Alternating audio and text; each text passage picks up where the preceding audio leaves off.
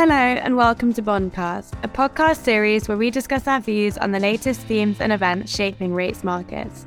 I'm Imogen Bakra, Head of UK Rate Strategy, and I'm joined today by our Global Market Specialists, John Navruzi and Joanne Spadiga. Okay, bumper week this week for data in both the US and the UK, but let's start with the US because I think that was on a global scale, as much as I'd like to talk about the UK, probably a bit more hotly awaited. So like I say, that long-awaited inflation print, what did we learn from that this week, Jan? The inflation print itself didn't really surprise too much in either direction, I should say. We got a headline number of 0.5 month on month, in line with expectations, similar with the core inflation number, which excludes food and energy. We got 0.4, similarly in line with what the market was looking for. Within the breakdown, once we're digging kind of like component by component wise, I think three things really stand out. The shelter measures, which are, as we've discussed before, lag the spot market and new rentals. They are declining, or at least they have declined compared to the previous month. That's one. So, and they do make up a large portion of the entire index. Something about 30% is just the shelter component. So once those start going lower, they will also mechanically drag the inflation index lower as well. But the second is that core goods prices, which, as listeners will remember, have contributed to the drag in inflation and have been in negative territory for the past 3 months, now have firmed up a little bit, even a little bit firmer than what we expected. Things like car prices didn't fall as much, and they didn't necessarily rebound in any sharp fashion, but once you go from like negative any number to zero, it still will increase the index compared to the prior month. And then finally, the core services section that the Federal Reserve and a lot of economists and market watchers have been focusing on as the pain point for inflation, that came a little bit softer. It's showing it is certainly trending in the right direction, particularly core services ex housing is now drifting towards the target. So all in all, I wouldn't say it was really a mind-blowing inflation number in either direction. But coming after the non-farm payrolls, I think people were looking for something to feed that hawkish narrative, and inflation didn't show a substantial deceleration by any means. So that kind of added more into that pressure.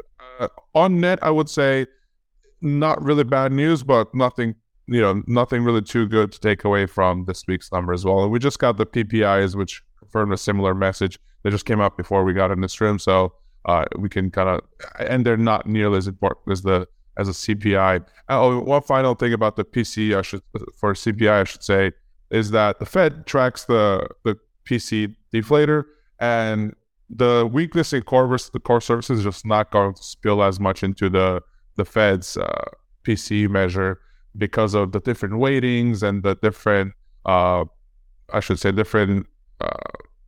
methods that they use to feed into, for example, medical services, right? Like they'll just use a different measure to calculate their medical services compared to how the CPI does. So in fact, we could see an acceleration in core services within the PC, while the CPI we saw an acceleration. And just for listeners to be clear, PCE is personal consumption expenditure, and that's essentially another way of looking at inflation. We often talk about inflation, certainly in the UK, in terms of kind of CPI and RPI, but PCE is just another way of, I guess, analysing price movement in the US. So digging into that, Jan, into what you said around what the market was kind of looking for, particularly post NFPs, we had quite an outsized market reaction after that inflation print. The market moved pretty quickly to price in more Fed action this year. We saw the curve flatten quite significantly and yields rise, led by the front end. Was that really justified, or do you think that's gone a bit too far now?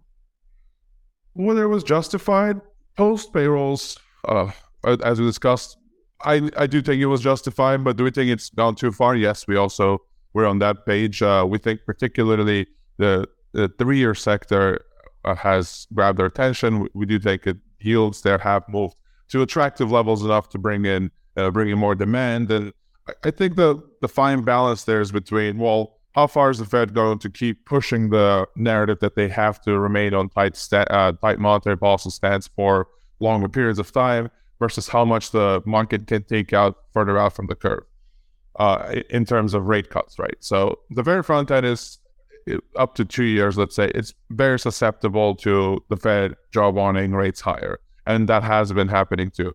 Not that the 3 year did much better, but we do think that it will be very, very hard to take out the market pricing of cuts entirely. You could just roll them down, but still that area seems like the sweet spot for us where, well, we think January had some strong data, true, but that can turn around, and we don't really think there has been anything to justify a reevaluation of Fed monetary policy like we had in last June, where hiking increments were bumped up again and where the terminal rate was materially reassessed higher.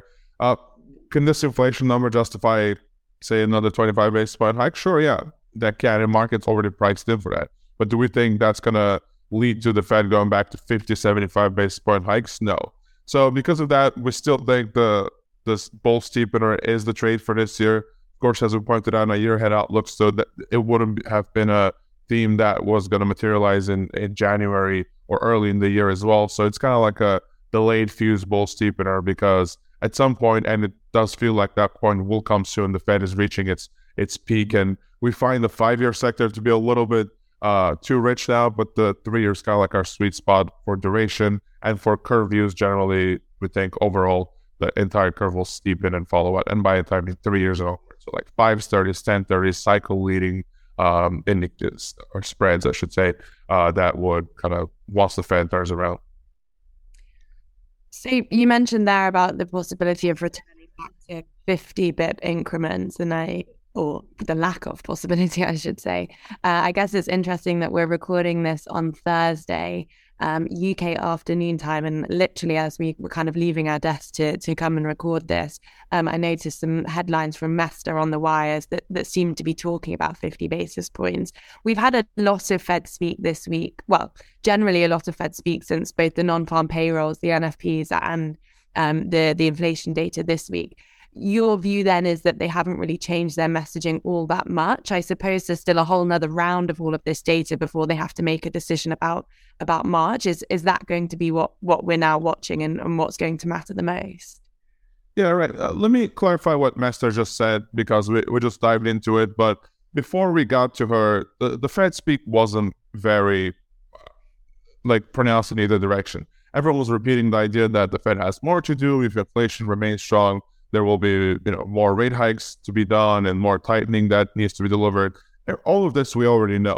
What Mester kind of changed up in the story here with the outlook for the monetary policy is, she said, "Well, I did think there was a compelling case to go with a 50 basis point increment at the last meeting."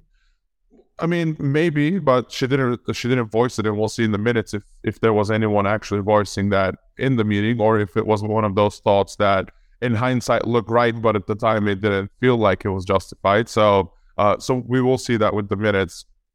They're due soon, and whether they can shift back to 50 basis points, I don't know. She's not a voter this year. However, the Wall Street Journal yesterday reported that Austin Goolsbee, who is the Chicago Fed's president as of January, could be appointed to replace the departing vice chair of the Fed, Lyle Brainard. And he leans dovish, so if he moves away from the Chicago Fed, then the Cleveland Fed gets the alternate vote, and Mester would be a voting member. So I think that's why markets reacted a little sharply to her comments, despite, of course, bringing back the idea of 50 basis points potentially being back in play. We don't think that's the case. We think now they've lowered the pace. They might just add another one in June. Like I said, that's priced in. It's still not our base case that they will maintain the hiking cycle past May, but it doesn't seem outlandish first, but nothing like making a U-turn and accelerating the pace of rate hikes again. We just don't think the data justifies that quite yet. So we haven't really learned all that much from Fed speakers, except that one comment this week. And I think since we have another set of data, employment data, inflation data, until we get to the next Fed meeting, I don't think the Fed Fed officials will be rushing to make these big conclusions that the Fed has to do X amount more. And we also got the date for Chair Powell's testimony in front of Congress, his semi-annual testimony, which will be on March 7th. So that comes just before the blackout period, a couple of days afterwards. So I would imagine he delivers kind of like the final message as we head into the March meeting. But moving away from the U.S., we also had a lot of data in the U.K. And not that we don't every week, but this week also felt particularly impactful given market reaction. So what were the main takeaways from U.K. releases? Okay, we do get data every week, but this was, of course, the big data week. So it did deserve a bit more attention. We are recording this on Thursday, so we haven't yet had retail sales, which we obviously will have had by the time listeners listen to this. So I won't comment on that, but I will just say that I think anyway, in terms of the market reaction, given the data that we have already had this week, both on the inflation and the labour market side, I think that they are much more important in terms of trying to take a steer for what that means for the Bank of England than retail sales tomorrow morning does. So although we don't yet have the full picture, I don't think any different number tomorrow would particularly sway me, largely because, and I think, we talked about this last week, but largely because retail sales is already flashing, I guess, we can call it sort of disinflationary signals versus where we have been at this point in previous cycles. Whereas when you look at the inflation data and when you look at the labour market, they're still flashing quite inflationary signals, and it's that obviously the Bank of England is most concerned about. So the data this week, I think I'm kind of terming it as something for everyone week, in that I think that whatever your kind of prior narrative was heading into this week, whether you thought that the bank weren't going to hike again, whether you thought they were going to do two more 25-bip hikes or just one more 25-bip hike, wherever you sit on that spectrum, I think you can justify that stance with the data that we've had. The labour market data was pretty mixed. On the kind of more dovish side, average weekly earnings was lower than expected. We had inactivity falling, and we had hours worked falling. But then on the flip side, the strength in the payrolls number was huge. That came out at over 100 versus just 15K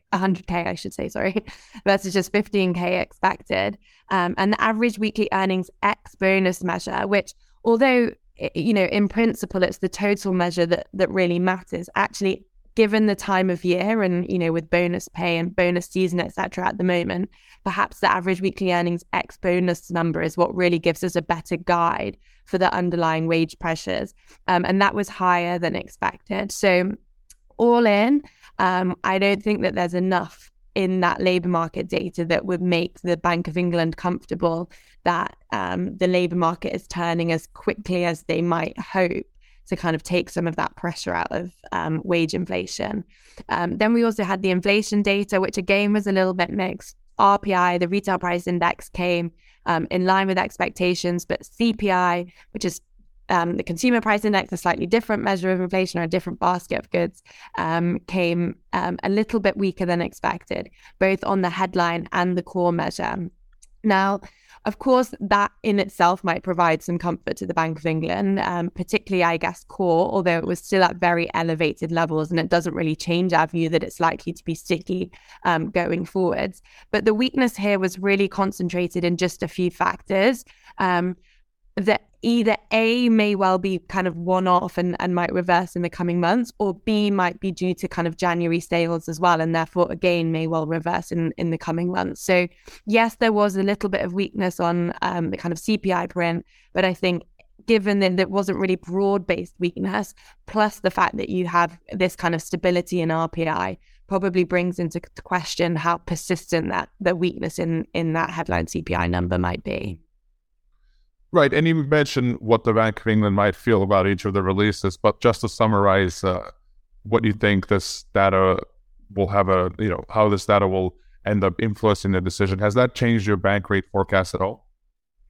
Well, I think just about everyone else, as I was saying, there's something for everyone. I don't think anyone's changed their mind on what they previously thought the bank would be doing this week. So we were firmly in the camp of seeing one more 25 bip hike in March with upside risk. So definitely think the risks are skewed towards either there being a 50 bip hike in March more so than there being no hike, or perhaps more likely an additional 25 basis point hike in May, which would take peak rates in our central scenario up to 4.25, or in that kind of upside risk case to 4.5. So that's really unchanged since all the data this week. And like I said, I think actually the data probably supports the notion that the Bank of England won't be comfortable enough yet, that inflation has turned and that those second round effects aren't there, that they would want to take their foot off the gas when it comes to hiking rates. The market, I think, interpreted it in the same way. We've actually done a little bit of a round trip in front-end rates this week, but I think the market largely interpreted it in the same way. At the time of recording right now, we have about 35 bips of tightening being priced into the next two meetings, which seems roughly fair to me. Like I say, we think they do 25 with upside risks over the next couple of meetings. So I wouldn't push back heavily against that. We did get to quite extreme market pricing at some point this week. I think following the labour market data and the beat on US CPI, we saw something like, close to 45 basis points being priced into the next two meetings, which felt high to me. But where the kind of dust has settled now, I think feels quite reasonable. Yeah, and moving a little bit past the front end, like the overnight rate, but there was a lot of volatility across the gilt curve as well. Big underperformance, which was followed by a big outperformance. What is driving all this? I guess the data is one of the answers, but anything gilt market specific, I should say that we can enlighten the listeners about. So yeah, I guess it mostly has been about the data this week. We've seen a big underperformance, which has been led by the front end essentially, as we have repriced bank rate expectations. And if you remember, 2 weeks ago we had that trio of central bank meetings in 1 week. We had the Fed, the Bank of England, and the ECB. And although all were very dovish, all were more dovish than expected, I should say. Not very dovish. It was the Bank of England that was very dovish.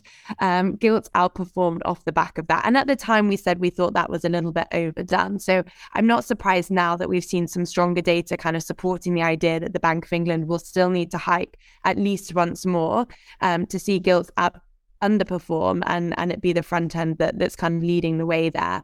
But I do think that probably with sort of 2 year yields at where they are now, about 370, if we're talking about bank rate getting to 4.25 and bank rate expectations shifting to perhaps expecting cuts actually in 2024, I think 2 year yields at 3.7, 3.75 is probably roughly fair enough. So although I do think that there's further room for gilts to underperform, actually I think the heavy lifting now should be done by the longer end of the curve, which has kind of lagged the move a little bit, particularly the 10-year sector of the curve. That, if you look at gilts today on Thursday as we're recording this, it's really that part of the curve that's lagging. And I think there's room for that part to underperform more. As we head into next week, we've got a heavier supply next week, which then continues for a couple of weeks. We're back next week to it being 2 DMO and 2 BOE auctions, which remember weighed pretty heavily last week as well. That was a kind of trigger for a weaker than expected auction from the Bank of England at the end of the week. And that kind of heavy supply schedule persists.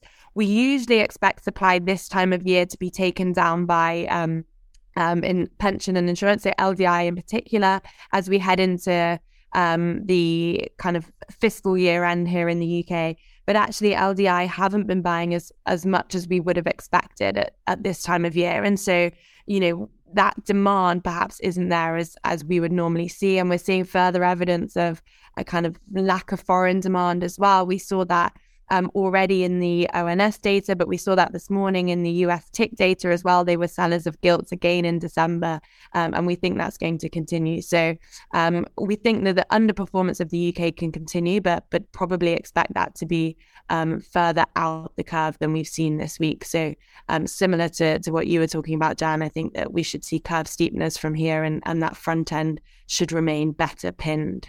Okay, that's enough on UK rates. Joanne, let's move over to Europe. I think Europe has been a little bit overshadowed by everything that's going on in the UK and the US this week, but perhaps you can give us a quick takeaway of what's been important in Europe this week. Yeah, so it's been quite a quiet week overall in terms of Euro area macro developments. But I do think the Euro area has just been slightly been driven along by what's been happening in both the UK as well as the US, of course. But I think the US data itself, the strong labour market data from a few weeks ago, as well as retail sales, does really speak to our story in the Euro area as well a little bit, where we do expect that growth in the Euro area will be better than projected last year and better than forecasters across the world really expected. We've already seen some of these growth estimates go up in recent weeks. And I do think that the data we get next week, for example, the ZEW survey expectations, will reflect this as well, that growth in the Euro area is actually just going to be better this year than initially expected.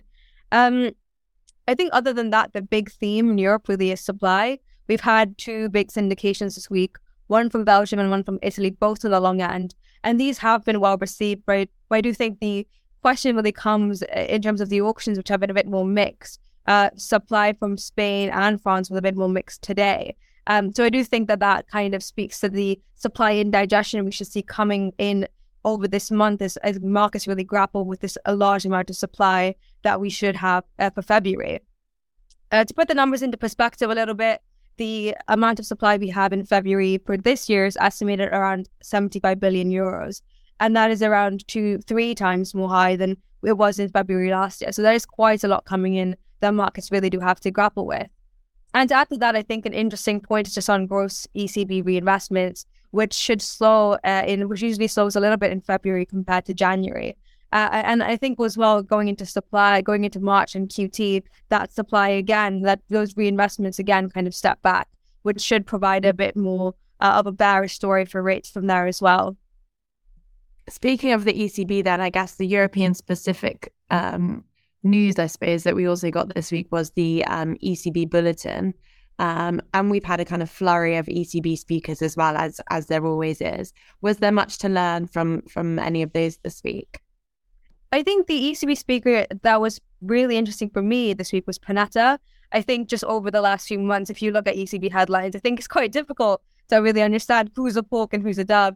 And I think we're starting to see a bit of that balance return to the council and how they see the outlook, really. And Panetta brought that with his speech. He, I think, highlighted a few things that we thought were important before, which was in terms of inflation, firstly, how quickly it's come off versus what the ECB thought previously. And secondly, the fact that really we could get these revisions downwards to the inflation forecast in March.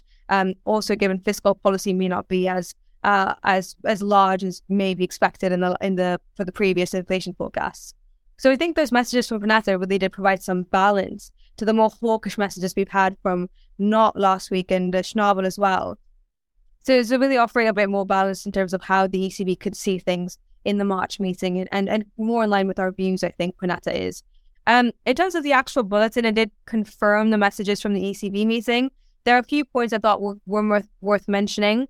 The first one was on inflation, where I think they showed quite a lot of information about how inflation's come off. So it's not just in energy. It's also in food prices coming down quite a lot as well. And as well as in supply chain pressures, which have been elevated since COVID because of China lockdowns and such. So we are seeing inflation coming down, not just in energy, but over a few different factors. The second thing I thought was on China and energies in particular.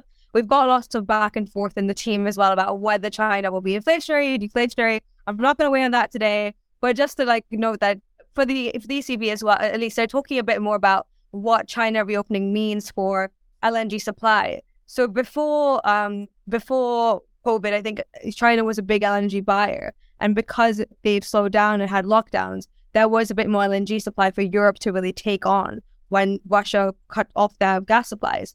So the question really is for the end of the year is what happens to energy if China rebounds and needs to get back this LNG demand. They do have pre-existing contracts. So one scenario could be that China does indeed go back to these contracts and starts to suck up LNG supply. But obviously there are other factors to consider. Will the winter for next year be as warm? Will gas storage be high? Will China just move to a completely different source of energy like coal? So lots of unknowns, but I did think that was a really interesting article for the ECB to kind of write about this time around. Yeah, nice. I'll leave it up to the listeners to decide who's on the inflationary China reopening camp and who's on the deflationary. I'm sure that is something we will return to on the pod. Yeah, and also I guess it's interesting what you highlight with Panetta, because we have kind of consistently been on the more dovish end of the spectrum when it comes to market pricing for the ECB, notwithstanding how front ends have moved this week, as we've already discussed in the UK and the US. But even before that, we were expecting a slightly lower peak than what the market has priced in, and that seems to fit that. Okay, great. That's probably enough for this week. Thank you both for joining me, and thank you to our listeners for listening in. Just a reminder, if you liked today's episode, please don't forget to hit the like button and click subscribe so you can get the latest episodes as soon as they're available. Thanks. See you next week.